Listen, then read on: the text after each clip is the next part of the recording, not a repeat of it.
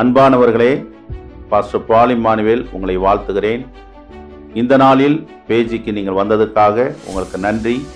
தொடர்ந்து தேவனுடைய வார்த்தைகளை கேட்டு பயன்பெறுங்கள் கர்த்தர் உங்களோடு பேசுவார் இடைப்படுவார். உங்களுக்கு சமாதானம் உண்டாவதால்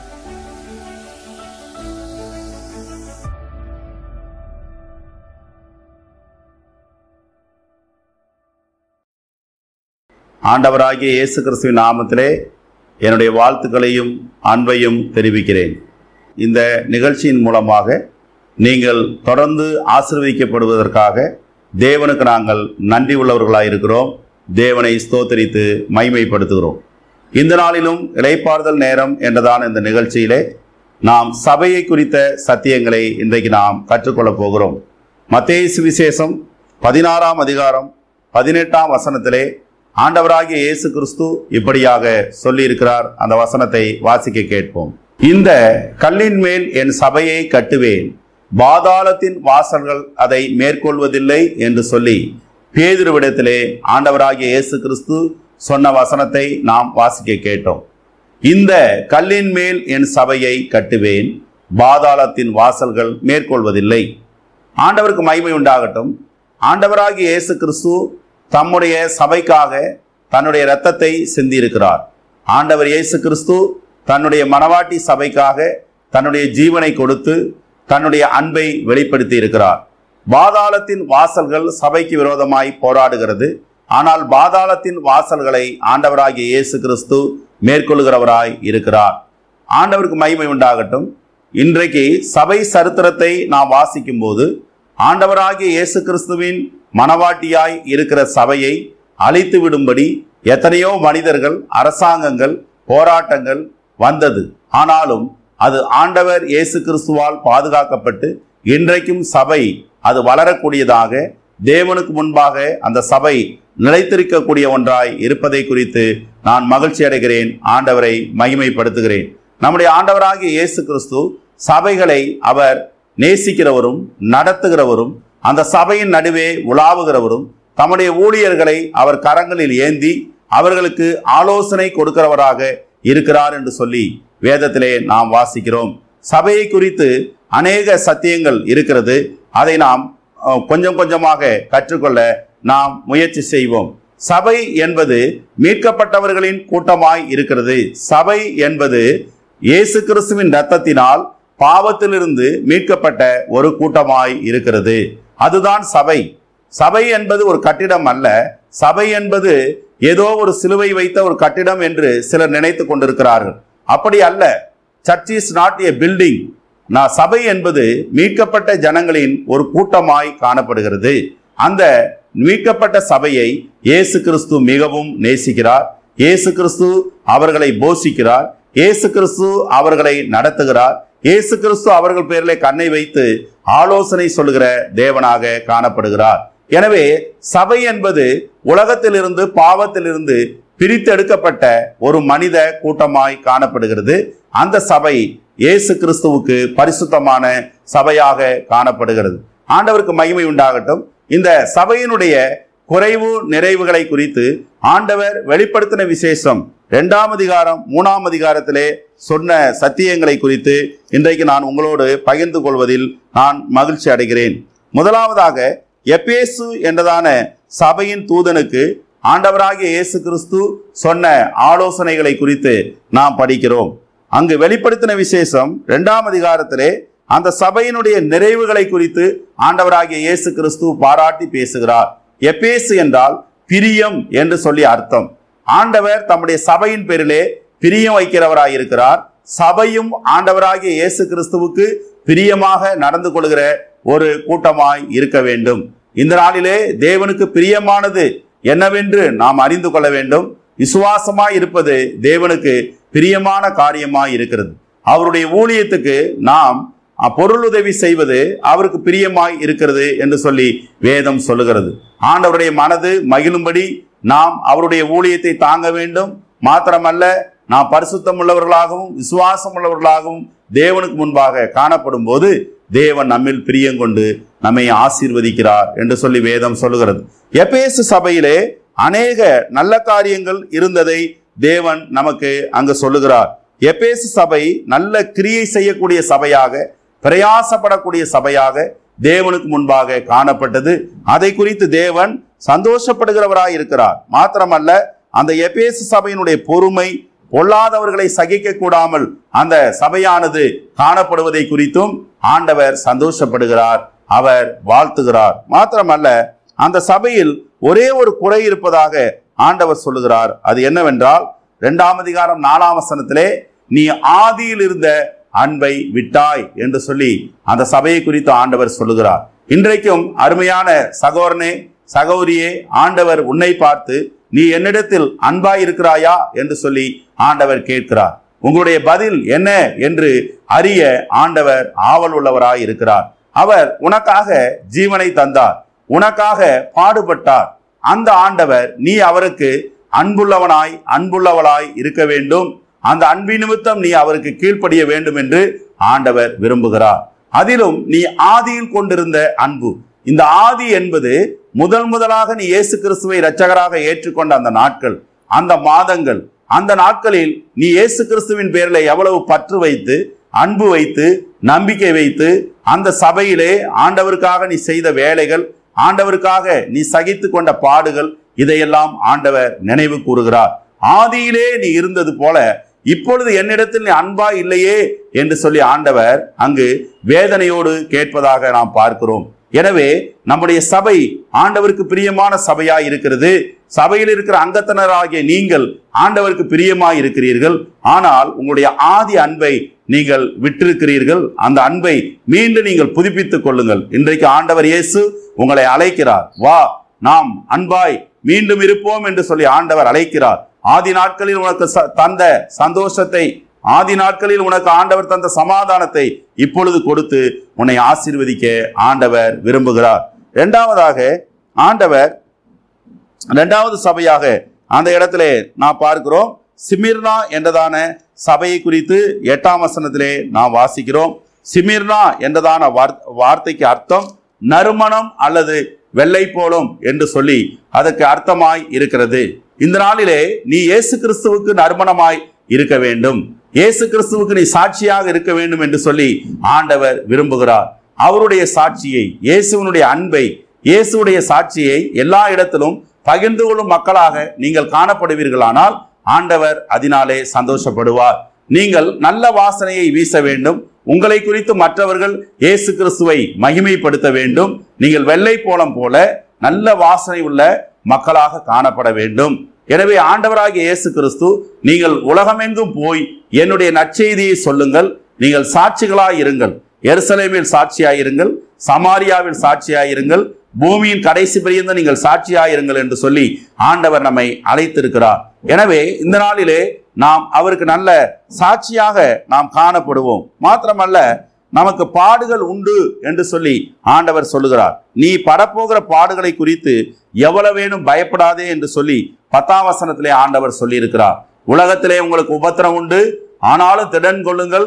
நான் உலகத்தை ஜெயித்தேன் என்று சொன்ன ஆண்டவர் இயேசு கிறிஸ்து உங்களுக்கு ஜெயத்தை அருளி செய்வார். பாடுகளை சகிக்கவும் அதனை மேற்கொள்ளவும் ஆண்டவர் உங்களுக்கு உதவி செய்வார். இயேசு கிறிஸ்து குமாரனாய் இருந்தும் பட்ட பாடுகளினாலே கீழ்ப்படிதலை கற்றுக்கொண்டார் என்று வேதம் சொல்லுகிறது. அருமையானவர்களே இந்த நாளிலே உங்கள் பாடுகளை குறித்து நீங்கள் பயப்பட வேண்டாம். உங்கள் பாடுகளை குறித்து நீங்கள் வேதனைப்பட வேண்டாம். இந்த பாடுகள் சீக்கிரமாய் நீங்கி போகும். அதி சீக்கிரத்தில் நீங்கிவிடும். இந்த லேசான உபத்திரவம் என்று வேதம் நமக்கு சொல்லவில்லையா? எனவே இந்த பாடுகளை கத்தர் மாற்றி அமைப்பார். இந்த பாடுகள் எல்லாம் நம்மை பரிசுத்தப்படுத்தும்படியாக பக்குவப்படுத்தும்படியாக ஆண்டவருடைய கரத்திலே நாம் பயன்படும்படியாக ஆண்டவர் இந்த பாடுகளை நமக்கு அனுமதித்திருக்கிறார். இந்த பாடுகள் நிலையானது அல்ல இந்த பாடுகள் நம்மை மூழ்கடிக்க முடியாது. இந்த பாடுகள் நம்மை தோல்வியை அடைய வைக்க முடியாது. இந்த பாடுகளை கத்த நமக்கு மாற்றி தருவார். தேவனுக்கு மகிமை உண்டாவதாக. அடுத்த சபையை குறித்து நாம் பார்க்க போகிறோம். பெர் பெர்கமு என்றதான சபையை குறித்து அங்கு எழுதப்பட்டிருக்கிறது. பெர்கமு என்றால் அரண் என்று அர்த்தமாக இருக்கிறது பெர்கமு என்றால் அரண். அரணான ஒரு சபையாக நம்முடைய சபை இருக்க வேண்டும். சாத்தான் சபைக்குள்ளே நுழைய முடியாது. பாதாளத்தின் வாசல்கள் அதை மேற்கொள்ளாது. நம்முடைய ஆண்டவராகிய தேவன் சபைக்கு அரணாய் இருக்கிறார் அவர் சபையை பாதுகாக்கிறார். நாம் தேவனுக்கு முன்பாக நாம் முத்தரிக்கப்பட்டதான ஒரு கிணறை போல வேலி அடைக்கப்பட்டதான ஒரு தோட்டத்தை போல நாம் இருக்கிறோம். சாத்தான் நம்மை தொட முடியாது. ஆண்டவர் சொல்லியிருக்கிறார் உன்னை தொடுகிறவன் என் கண்மணியை தொடுகிறான் என்று சொல்லி ஆண்டவர் சொல்லியிருக்கிறார். எனவே இந்த நாளிலே நீங்கள் எதை குறித்தும் கவலைப்படாதிருங்கள். நீங்கள் ஆண்டவருக்கு முன்பாக பாதுகாப்பான இடத்திலே இருக்கிறீர்கள். ஆண்டவர் உள்ளங்கையில் உங்களை வரைந்திருக்கிறார். எனவே இந்த நாளிலே உங்களுடைய பாடுகளை குறித்து நீங்கள் பயப்படாமல் எதிரிகளை குறித்து நீங்கள் பயப்படாமல் நீங்கள் தைரியமுடையவர்களாக காணப்படுங்கள். கத்தர் உங்களை ஆசிர்வதிப்பாராக. ஆமீன். அடுத்ததாக நாம் பார்க்க போகிற சபை தியத்தீரா என்றதான சபையை குறித்து நாம் பார்க்கிறோம். அந்த தியத்தீரா என்றதான வார்த்தைக்கு அர்த்தம் என்னவென்றால் தியாகம் அல்லது உழைப்பு என்று சொல்லி அர்த்தமாக இருக்கிறது. ஆண்டவர் நமக்காக தியாகம் செய்திருக்கிறார். இயேசு கிறிஸ்து நமக்காக தியாகம் செய்திருக்கிறார். நாமும் அவருடைய அடிசுவடுகளை பின்பற்றி தியாகம் செய்ய வேண்டும் உழைக்க வேண்டும் பாடுபட வேண்டும் என்று சொல்லி ஆண்டவர் விரும்புகிறார். இழந்து போனதை தேடவும் ரட்சிக்கவுமே ஆண்டவர் இந்த உலகத்துக்கு வந்தார் என்று சொல்லி வேதம் சொல்லுகிறது. நாமும் கூட இழந்து போன ஆத்துமாக்களை மீண்டும் சம்பாதிக்கும்படியாக நாம் புறப்பட வேண்டியதும் நாம் பாடுபட வேண்டியதும் நாம் தியாகம் செய்ய வேண்டியதும் உழைக்க வேண்டியதும் அவசியமாய் இருக்கிறது. எனவே அன்பான சகோதரனே சகோதரியே உன்னுடைய வாழ்க்கையிலே தியாகம் உண்டா? ஆண்டவருக்கென்று நீ எதையாகிலும் இழந்திருக்கிறாயா? ஆண்டவருக்கென்று ஏதாகிலும் நீ தியாகம் செய்திருக்கிறாயா? இன்றைக்கு ஆண்டவர் உன்னை அழைக்கிறார். உனக்காக நான் ஜீவனை தந்தேனே எனக்காக நீ என்ன செய்தாய் என்று சொல்லி ஆண்டவர் கேட்கக்கூடியவராய் இருக்கிறார். அவருக்காக நீ ஏதாகிலும் ஒன்றை இன்றைக்கு செய்ய ஆரம்பிப்பாயானால் ஆண்டவர் உன்னை ஆசிர்வதித்து ஆண்டவர் உன்னை உயர்த்த வல்லவராக காணப்படுகிறார். உழைப்பு உயர்வை தரும். ஆண்டவருக்கென்று நீ எதை நீ செய்கிறாயோ உழைக்கிறாயோ ஆண்டவர் உன்னை கனப்படுத்துவார். உன்னுடைய உழைப்பை ஆண்டவர் ஆசிர்வதிப்பார். அடுத்ததாக ஒரு சபையை குறித்து நாம் பார்க்கிறோம். அந்த சபையினுடைய பெயர் சர்தை என்று சொல்லி எழுதப்பட்டிருக்கிறது. சர்தை என்று சொன்னால் மகிழ்ச்சியான இளவரசன் என்று சொல்லி அர்த்தமாய் இருக்கிறது மகிழ்ச்சியான இளவரசன். நாம் மகிழ்ச்சியா இருக்க வேண்டும் என்று ஆண்டவர் விரும்புகிறார். வேத புஸ்தகத்திலே மகிழ்ச்சியான வார்த்தைகள் அநேகம் எழுதப்பட்டிருக்கிறது.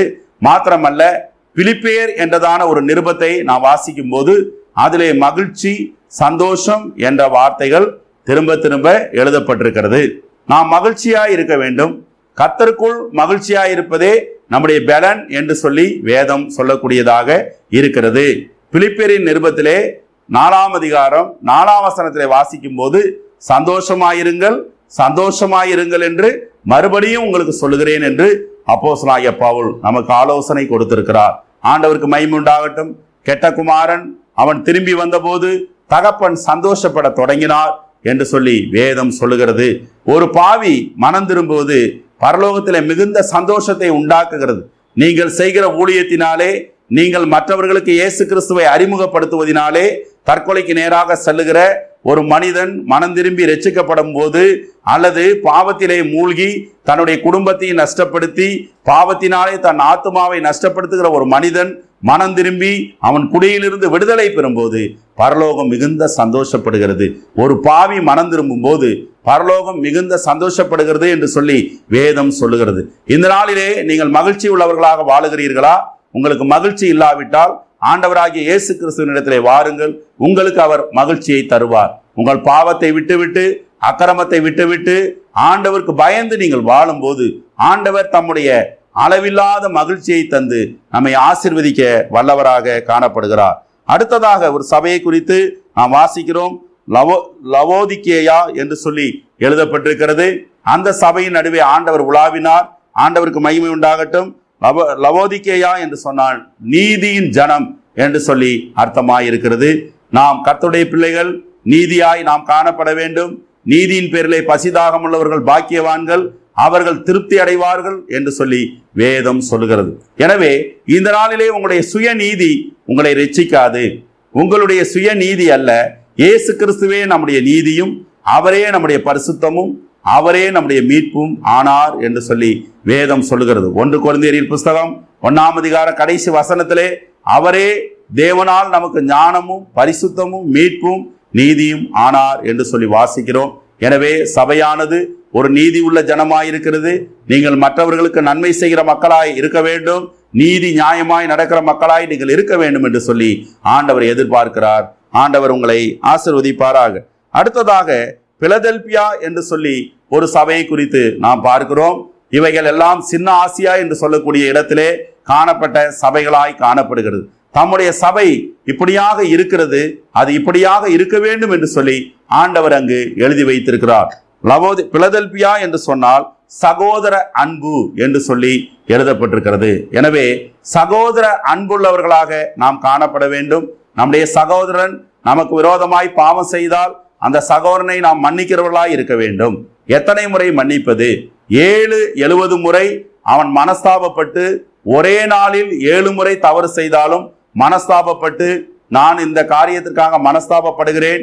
என்னை மன்னித்து விடு என்று உன்னிடத்தில் கேட்கும்போது அந்த சகோதரனை நாம் மன்னிக்க வேண்டும் என்று சொல்லி ஆண்டவர் சொல்லியிருக்கிறார். சகோதர அன்பு நமக்கு இருக்க வேண்டும்.